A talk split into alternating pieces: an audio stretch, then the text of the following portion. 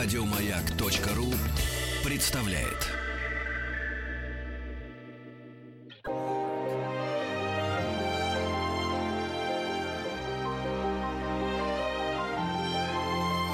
Маргарита Митрофанова и ее собрание слов.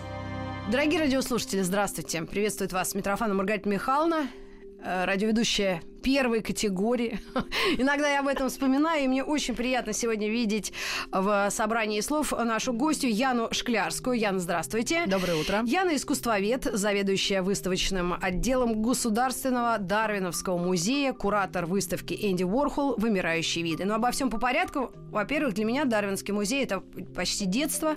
Я прожила всю жизнь именно в этих краях. Это мой такой neighborhood. Я очень трепетно отношусь к этому. И когда у меня появился самой ребенок, слава Господу, интерес был очень велик к этому музею. И э, сегодня вы открываетесь вообще с другой стороны, да? То есть до э, выставки Энди Уорхола у вас не было таких примеров именно э, ну, живописных, да, я так понимаю, или как это назвать правильно? Ну, это не совсем так. А, У Дарренского музея, к счастью, есть еще выставочный комплекс. А, там же? Да, просто вот рядом два здания. И в этом выставочном комплексе у нас, во-первых, а, хранение, а, наша огромная коллекция там хранится, и есть несколько выставочных залов, которые мы используем для временных экспозиций, в частности, живописных.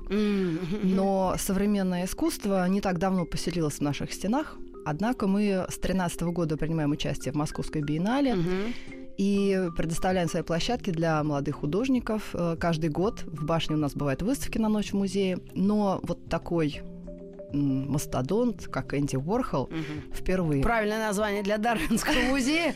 Он на этот раз разобран по косточкам, судя по всему. Да, это впервые. Но это состоялось благодаря нашему партнерству э, с информационным агентством «Арт-контракт». Они занимаются выставками. И эм, через них мы познакомились с коллекционерами из Европейского культурного клуба. А, это Чита, Ирина Стешка и... Это наши люди, но которые живут, видимо, Э, там, да? Да, Ирина русская, она коллекционирует русское Ага. искусство, а ее супруг Георг, ам, эксперт по графике 20 века, второй То половины. есть люди знатоки. Да, они, в общем, понимают, да, еще что приобретать. любители. Но для наших слушателей, которые сейчас нас слушают в разных городах России, э, и кто-то был в Москве, кто-то был в Москве и в этом музее, а кто-то не был и никогда не слышал. Понятно, что Чарльз Роберт Дарвин сделал для человечества больше, чем многие из нас, и это величайший человек э, на все времена. А музей, э, соответственно, ну, очень необходимый. Это как ор- часть организма московского, я так к нему отношусь. И, э, может быть, несколько слов о вообще о музее, да, и как раз мы перейдем к выставке, которая, кстати, открывается 18 марта. Да, уже скоро. Э, Скоро открывается и продлится, насколько я знаю, до почти конца мая. Точно. И я думаю, что те, кто заинтересуется нашим сегодняшним э, разговором, обязательно посетят эту выставку. Итак, Дарвиновский музей. Что мы представляем там детям, взрослым, и вообще на кого это рассчитано? А, В этом году, кстати, нашему музею исполняется 110 лет. И он возник э, по инициативе Александра Федоровича Коца. А, Он был профессором московских женских курсов, и он был одержим э, теорией Дарвина, идеей эволюции, полностью ее поддерживал, разделял.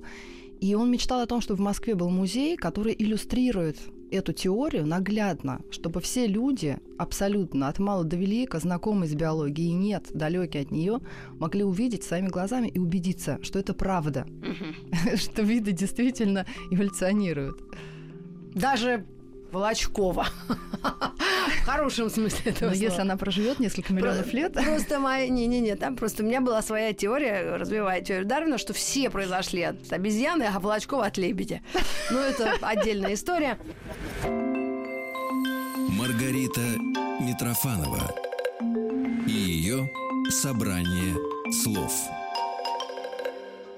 Конечно, для культурного человека, коими мы себя считаем, посетить музей Дарвина просто не, жизненно необходимо. И сейчас, э, говоря о выставке, она, конечно, связана с э, видами, да, с э, животными. Вот как вы пришли к этому всему и насколько вы считаете это правильным? Я считаю, что это великолепная идея и сотрудничество. Это просто 5 баллов. Я когда об этом услышала, думаю, ну молодцы, ну наконец-то.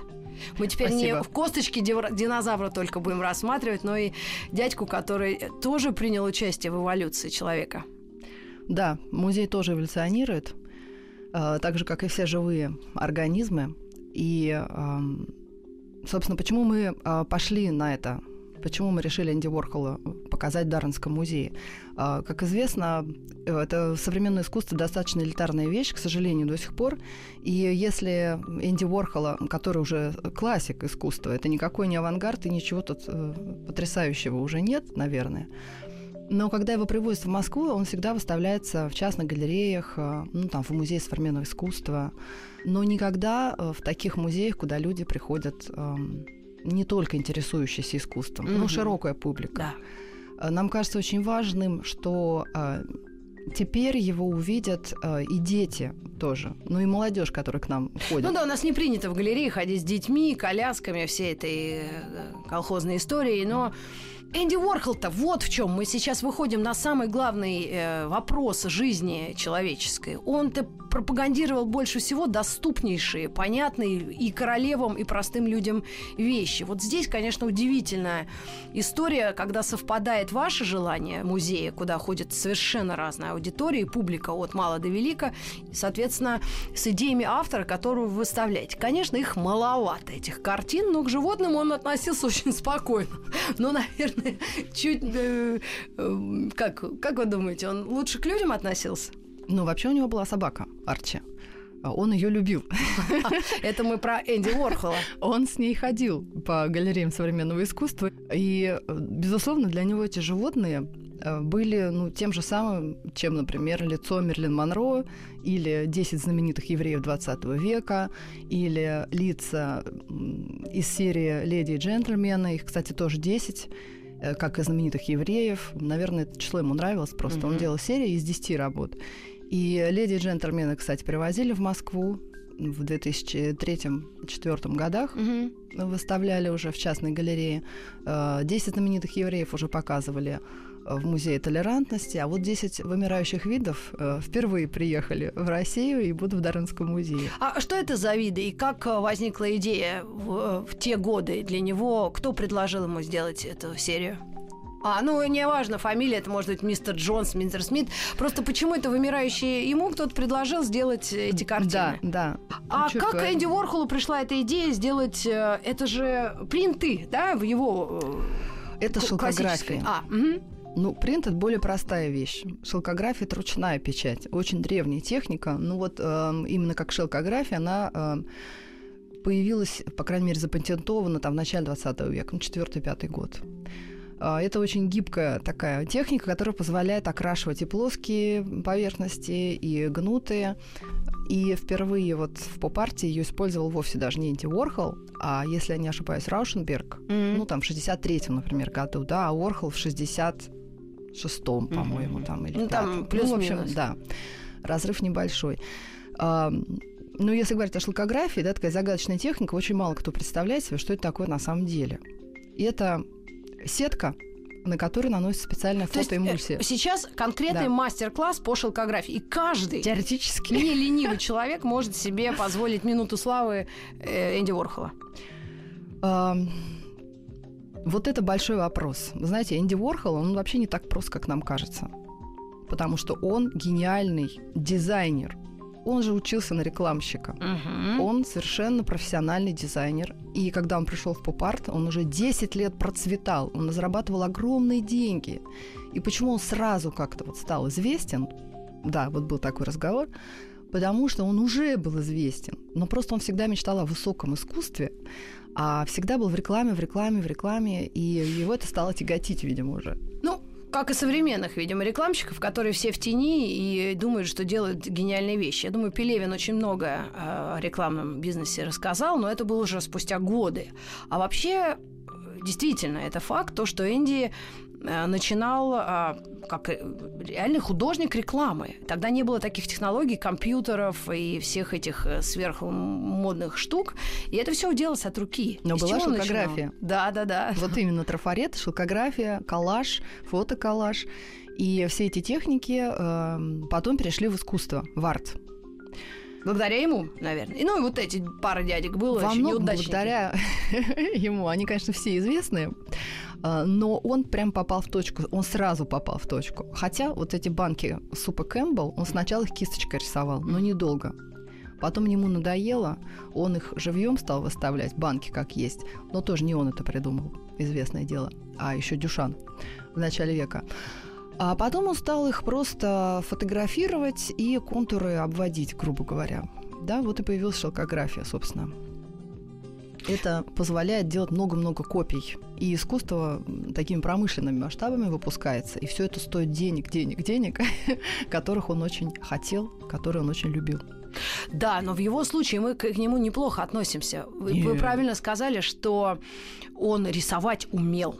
У него была фишка, он э, знал, как это делается. Ведь самый главный вопрос, когда ты начинаешь все это рассматривать, да я так тоже умею.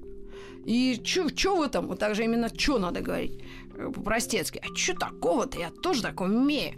Как из Краснодара, помните, двое там, Витек и, и еще какой-то шнурок.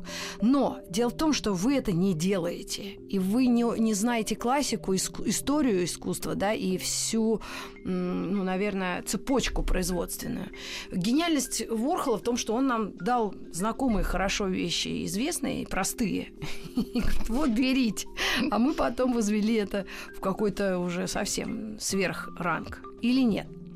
Почему он так ценен? Почему его нужно смотреть, видеть и к нему нормально относиться? Потому что дядька-то прекрасный был. Да, ну то, что нам сейчас кажется знакомо и понятно, это все и он и придумал и ввел в нашу жизнь. Все, что сейчас используется в рекламе, это все делал Уорхол. Но разница в том, ну, разница в цене, как обычно это бывает. А в чем его секрет, конечно, мы не разгадаем прямо сейчас. Но мне кажется, он умел выбирать эм, то, что сейчас на пике. Не только изображения звезд, очень известных людей, музыкантов, там, актеров и так далее, которых он фотографировал и использовал фактически. Он их Ну, использовал. это Мерлин Монро, Элвис, самые известные его виды, Мао и, и, Ленин, другие. да, и мертвых, и живых, и кого он только не фотографировал и не рисовал. Но он также использовал живых людей. И он дружил с ними, э, и он видел таланты. Он мог найти в толпе человека, пригласить его на свою фабрику, это его огромная мастерская. А мы сейчас о ней поговорим в следующей части нашего интервью. И он мог знакомить правильных людей, которые действительно подходили друг к другу. И именно вот этот период, когда эти люди с Уорхолом дружили, были знакомы, именно он был их звездным периодом. Как, например, группа там Velvet Underground музыкальная. Но она и до существовала, и после. Но именно вот там два года, когда их продюсировал Уорхол, стали для них звездными. Ну, мы, кстати, сейчас сделаем небольшую паузу. Оставайтесь с нами.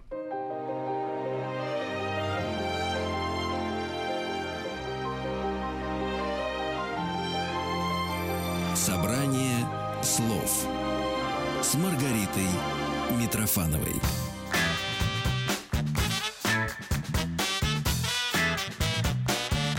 Маяк. Как быть с женщиной, если она врет, она не врет, она не права, она все время права, она молчит, она не включается. Самые важные мужские лайфхаки в подкасте «Женщина. Инструкция по эксплуатации». В любое время на сайте Маяка и в ваших мобильных устройствах.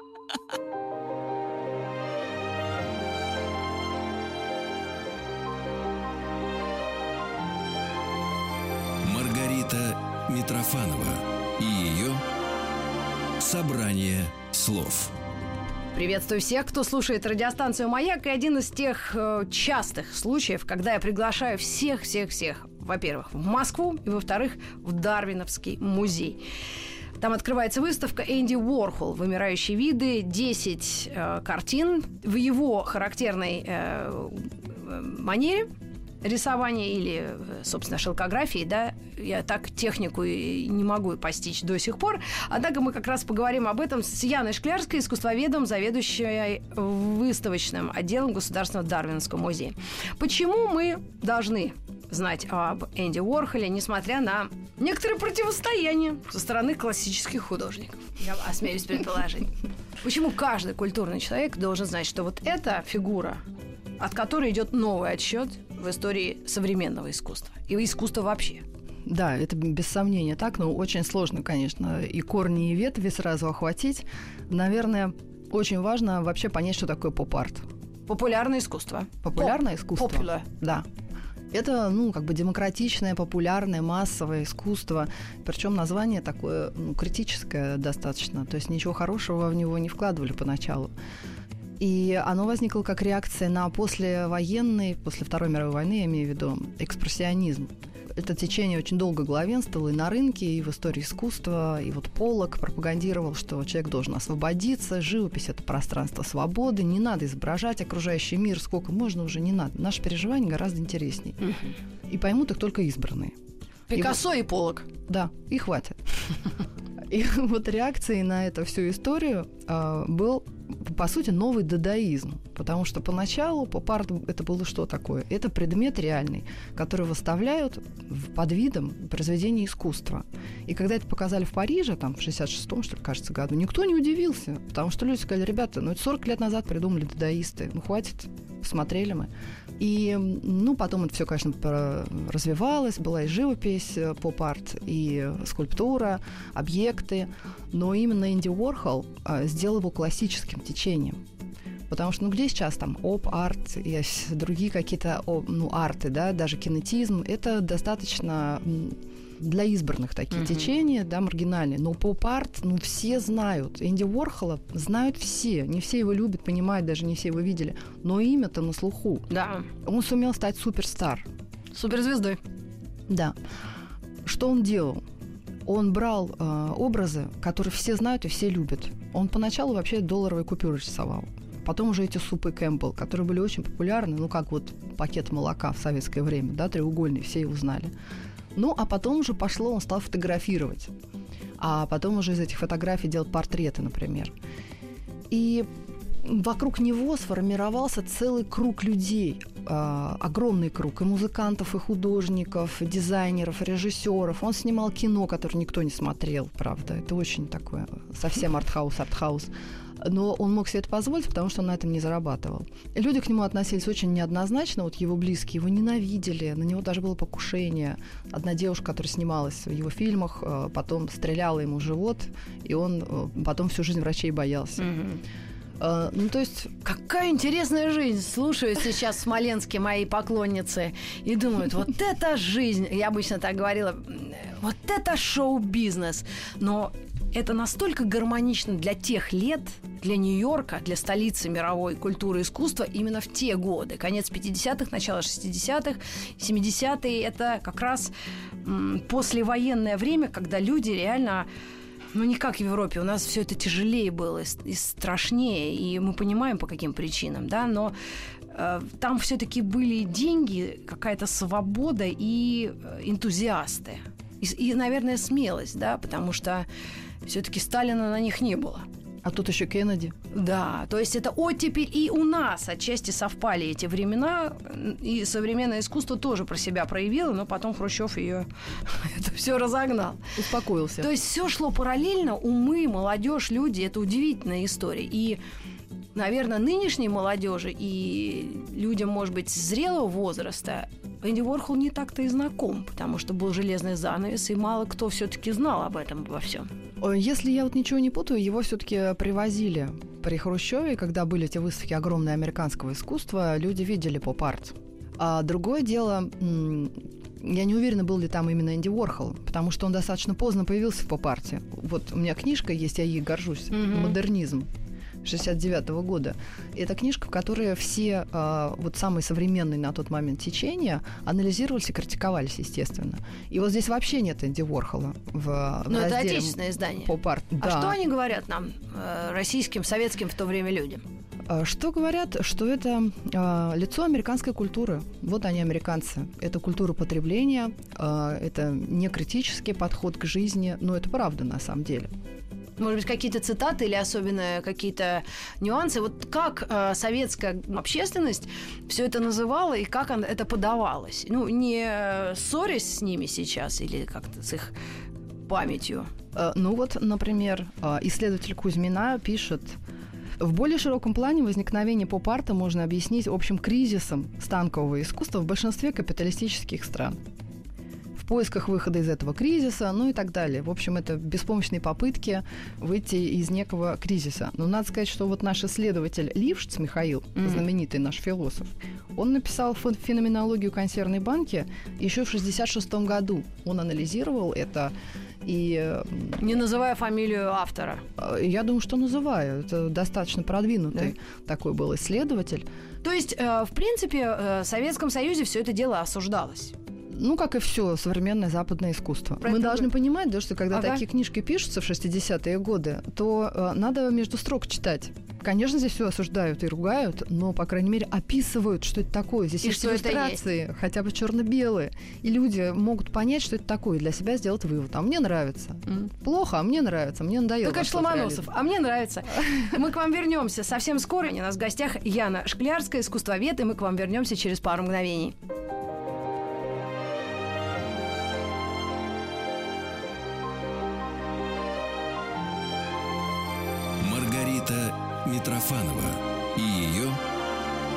«Собрание слов».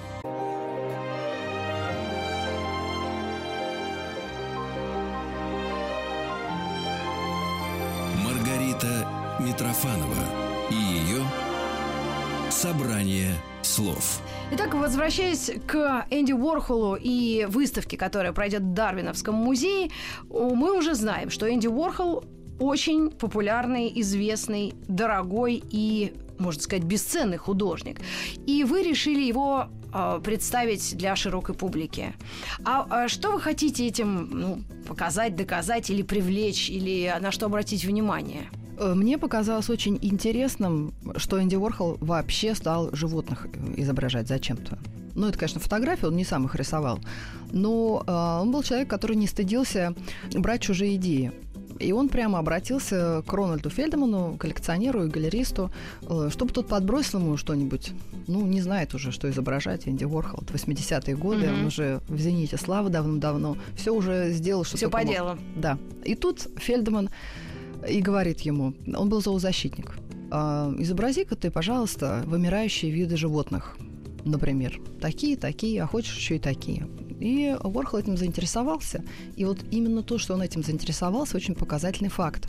Потому что защита окружающей среды, вымирающих видов животных, то, что было всегда полем деятельности для каких-то немногих людей вдруг стало очень популярным. Это стало э, острой проблемой, настолько острой, что сам Энди Уорхол обратил на нее внимание. Обратил на нее внимание как на что-то популярное, то, что сейчас обязательно, как в газете, прям передавиться. Вот как Мерлин Монро в свое время. Это номер один вымирающие виды животных.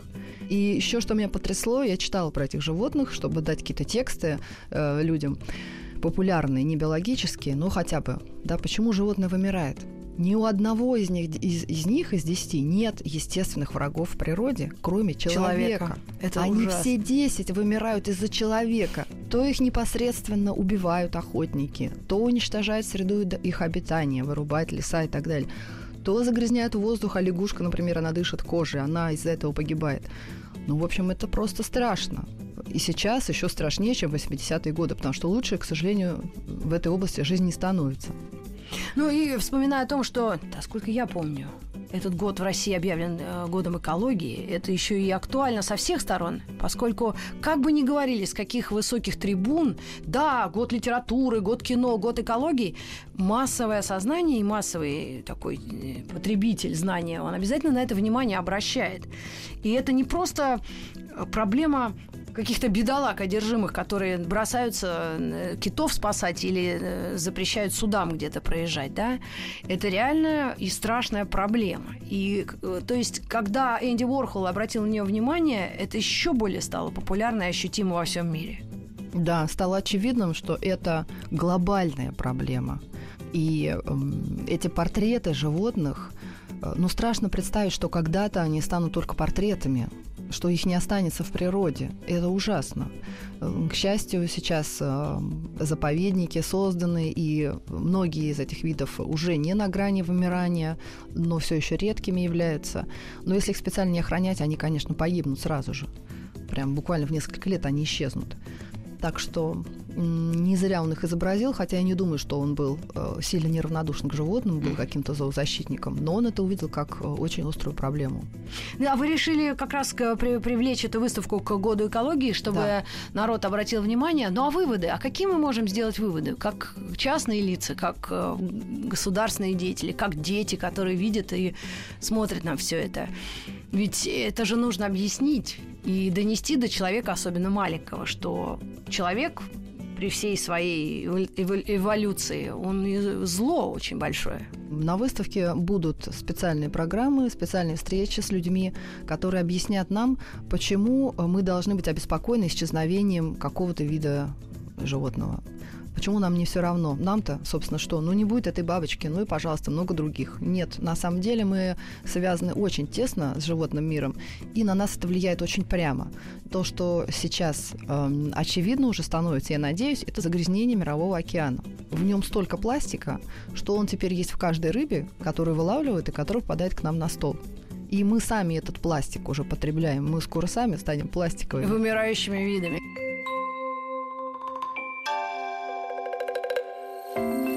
Собрание слов с Маргаритой Митрофановой.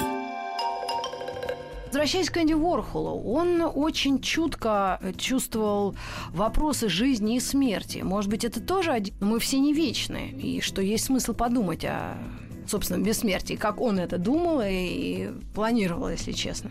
Мне кажется, это точное его замечание тема смерти для него была очень важна. Во-первых, у него была фобия. Он очень боялся умереть. А, поэтому он изображал орудие казни, например, электрический стул или похороны Кеннеди, траур mm-hmm. его вдовы вот какие-то страшные моменты. И вымирающие виды — это то же самое, вот угроза смерти, которую он изображал, чтобы меньше бояться, наверное. А мы не будем сейчас пугать людей, которые соберутся к нам из Есентуков? Есть второе название этой серии для тех, кто боится. «Животные в гриме», которое ну, отражает ну, больше технику, наверное, создания этих произведений, чем суть. Ну, вообще, э, раз мы говорим о конкретной его манере э, подачи вымирающих видов, это разноцветные картины, очень жизнерадостные, если честно. Ну, выражение лиц животных мы за них ответственности не несем, но по большому счету это то, на что нужно посмотреть. С одной стороны, ну, всегда же две стороны, судя по всему, если не три. Э, одна из них это черная, а вторая это что-то яркое, светлое, то, что будущее, видимо, есть у этого всего. Он сам как-то комментировал всю эту свою серию? Что-то он говорил по этому поводу или ну, представляя эту выставку, или мы сами должны были дойти умом? А, я не помню, чтобы Энди Уорхол когда-то объяснял свои работы. Они ну, у него много цитат, если честно. Я не знаю конкретно про вымерших, но он очень много этим, этими какими-то своими фразами разъяснял ситуацию о людях, о Мне времени, кажется, он больше запутывал. О будущем. Может, так. Не, мне кажется. Потому что там все на поверхности. Это произведение без глубины. И будет ошибкой, например, смотреть э, в глаза орангутану, искать какой-то психологизм, трагизм и так далее. Нет там ничего этого. Ни в животных, ни в людях. Ни психологизма, ни индивидуальности. Это ну, штамп, да, который привлекает наше внимание. Суть в том, что современное искусство редко бывает приятным, потому что оно отражает жизнь. Жизнь всегда полна проблем. А, идиллические пейзажи могут писать э, многие люди, но это не имеет отношения к сегодняшнему дню и к современному искусству. И да. эта выставка – это соединение современного искусства и э, актуальных общественных проблем, угу. как, например, проблема экологии в данном случае. Мне кажется, это прекрасно, что мы не показываем, например, чучело животных, mm. что мы не пишем про них сложные биологические тексты. Это очень популярно, это должно быть доступно и должно быть нам всем понятно, что это касается каждого.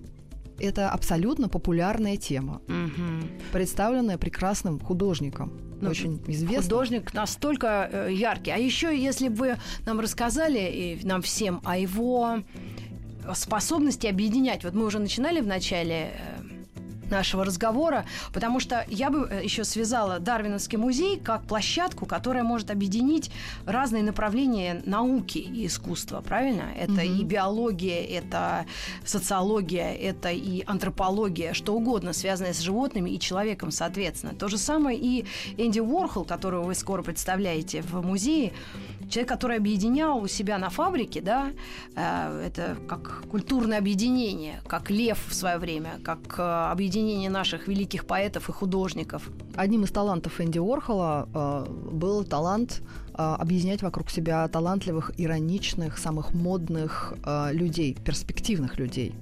А, которых он а, приглашал на свою фабрику, так называемую. Почему он назвал свою мастерскую фабрика? Не храм искусства, не башня из слоновой кости, а именно фабрика. Потому что там а, нанятые им рабочие делали шелкографии в больших количествах, там почти полтысячи в день они изготавливали их. Инди Уорхол делал только трафареты. Э, что он там делал? Это было огромное помещение в центре Манхэттена, где он мог снимать кино, а, просто тусоваться, делать какие-то феерические вечеринки. Что он делал на этих вечеринках? Вот а, он наблюдал он не был э, наркоманом mm-hmm. или там каким-то пьяницей, э, таким разбитным художником. Как, ну да, он болел в детстве много, был как да, он хиленький был mm-hmm. мальчик в детстве, и ему уже было не до того. Он ходил и всех фотографировал на свой полароид. И потом из этого что-то получалось или ничего не получалось. Он снимал фильмы про своих же, этих же людей, псевдодокументальные. А, таким образом, там заваривалась какая-то каша, из которой потом что-то получалось. Люди расходились, долго никто его не выдерживал, он вообще был невыносимый э, в общении человек.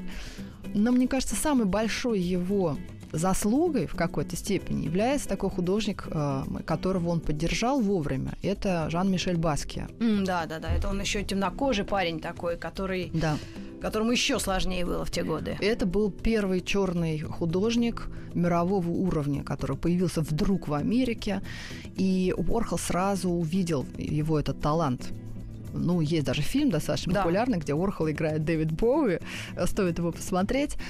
Он поддержал его, и он признал, что это новое поколение. Он не навязывал ему своих э, идей. Он с ним работал в соавторстве. Э, он его морально поддерживал там, в тяжелые моменты жизни. И, наверное, он был так важен для этого художника, что после смерти Уорхола в 87-м, если не ошибаюсь, году, э, Баски прожил еще один год. И потом он скончался в 20, в 27-летнем возрасте. А, тем не менее оставив большое наследие, которое сейчас стоит не меньше, чем произведение Энди Уорхола.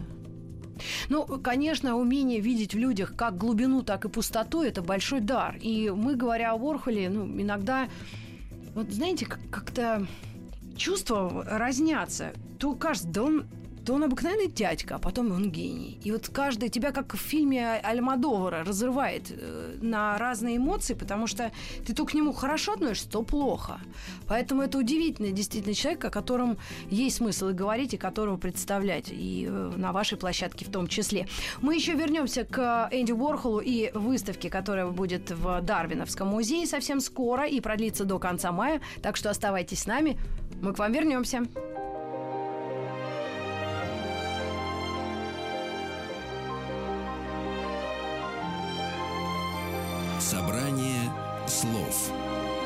Маргаритой Митрофановой.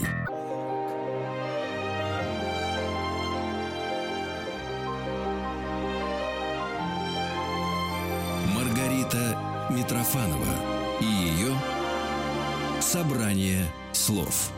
Продолжается эфир на «Маяке». Это программа «Собрание слов». И у нас в гостях Яна Шклярская, искусствовед, заведующая выставочным отделом Государственного Дарвинского музея. Я напоминаю, что скоро откроется выставка «Несколько картин Энди Уорхола». И именно о нем мы говорим в большей степени, как о феномене 20 века и вообще на все времена.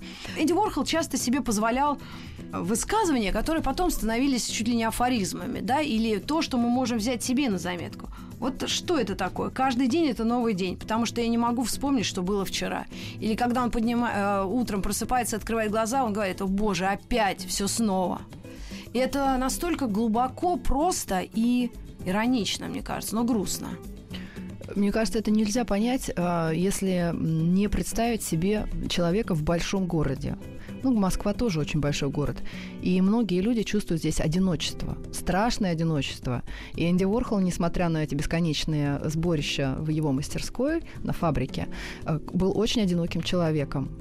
А, может быть, он был еще с детства надломлен, ну, скорее всего, да, нам сложно его психологический портрет выстраивать, но мы знаем, что он очень сильно болел, в детстве был прикован к постели какое-то время, оставался один. И вот тогда он смотрел журналы э, популярные, и, наверное, у него какие-то эстетические критерии сложились. Э, когда ему было 13, у него умер отец. Он был из небогатой семьи, мигрантов э, из Словакии.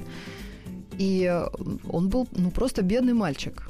Бедный мальчик, одинокий, который своими силами поступил в колледж, получил профессию и потому что он был действительно талантлив, он добился успеха. Сам ему никто не помогал. И представьте себе вот человека, маленького человека, без семьи практически, без поддержки. В городе В центре большого города, огромного. Ну, сколько бы друзей к тебе не приходило, все равно, когда у тебя нет корней, тебе очень тяжело. И многие люди ломаются, просто превращаются в прах. Он же выстоял. Благодаря чему? Благодаря тому, что он каждый день все начинал сначала. И его бесконечные повторения, повторяющиеся произведения, это тоже как бы самоутверждение. Из раза в раз, все сначала. Это нелегкая жизнь, несмотря на такой большой успех. Но вы настолько правильно подметили, что большой город и человек – это отдельная тема.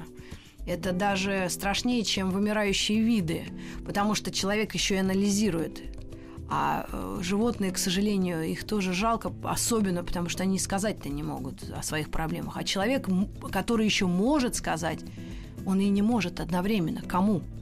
Это одиночество это, это действительно ужасная история. Но Энди Уорхол, как противоречивый человек, он давал шанс. Он, не, он говорил о том, что это не так уж и плохо одиночество.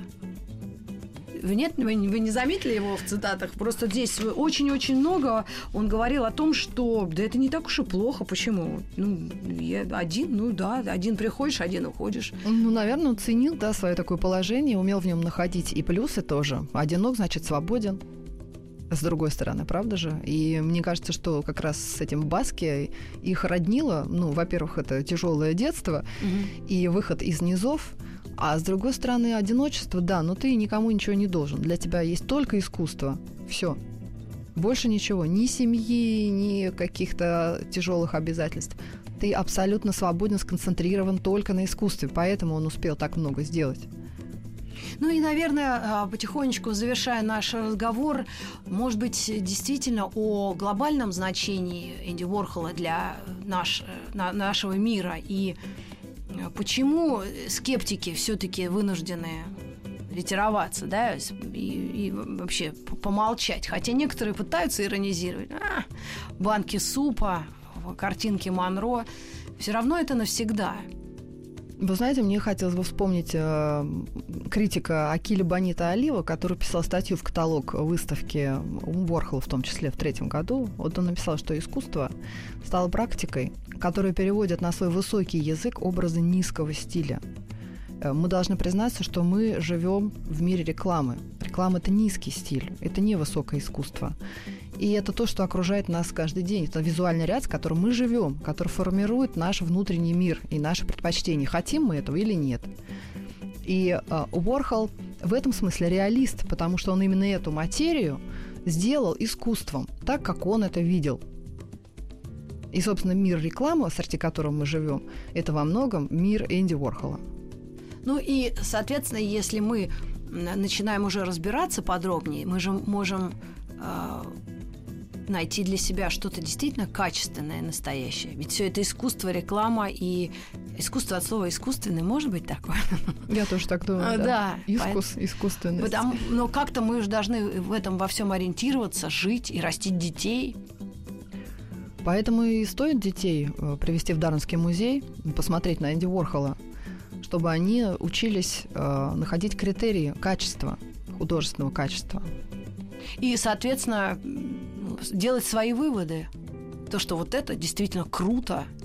И, и ну, так, как оно есть, правильно? А чтобы кто ни говорил. А, а попробуй, если ты сам ребенок скажешь, я также умею, Главное, делай это.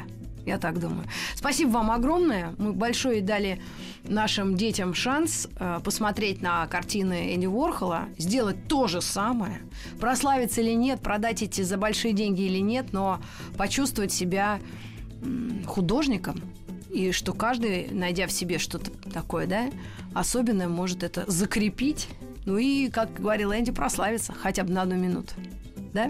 Спасибо вам огромное. Удивительная история. Вы молодцы, нереальные. И я еще раз напомню, что с марта, середины марта по конец мая в Дарвиновском музее будет работать выставка Энди Уорхол «Вымирающие виды».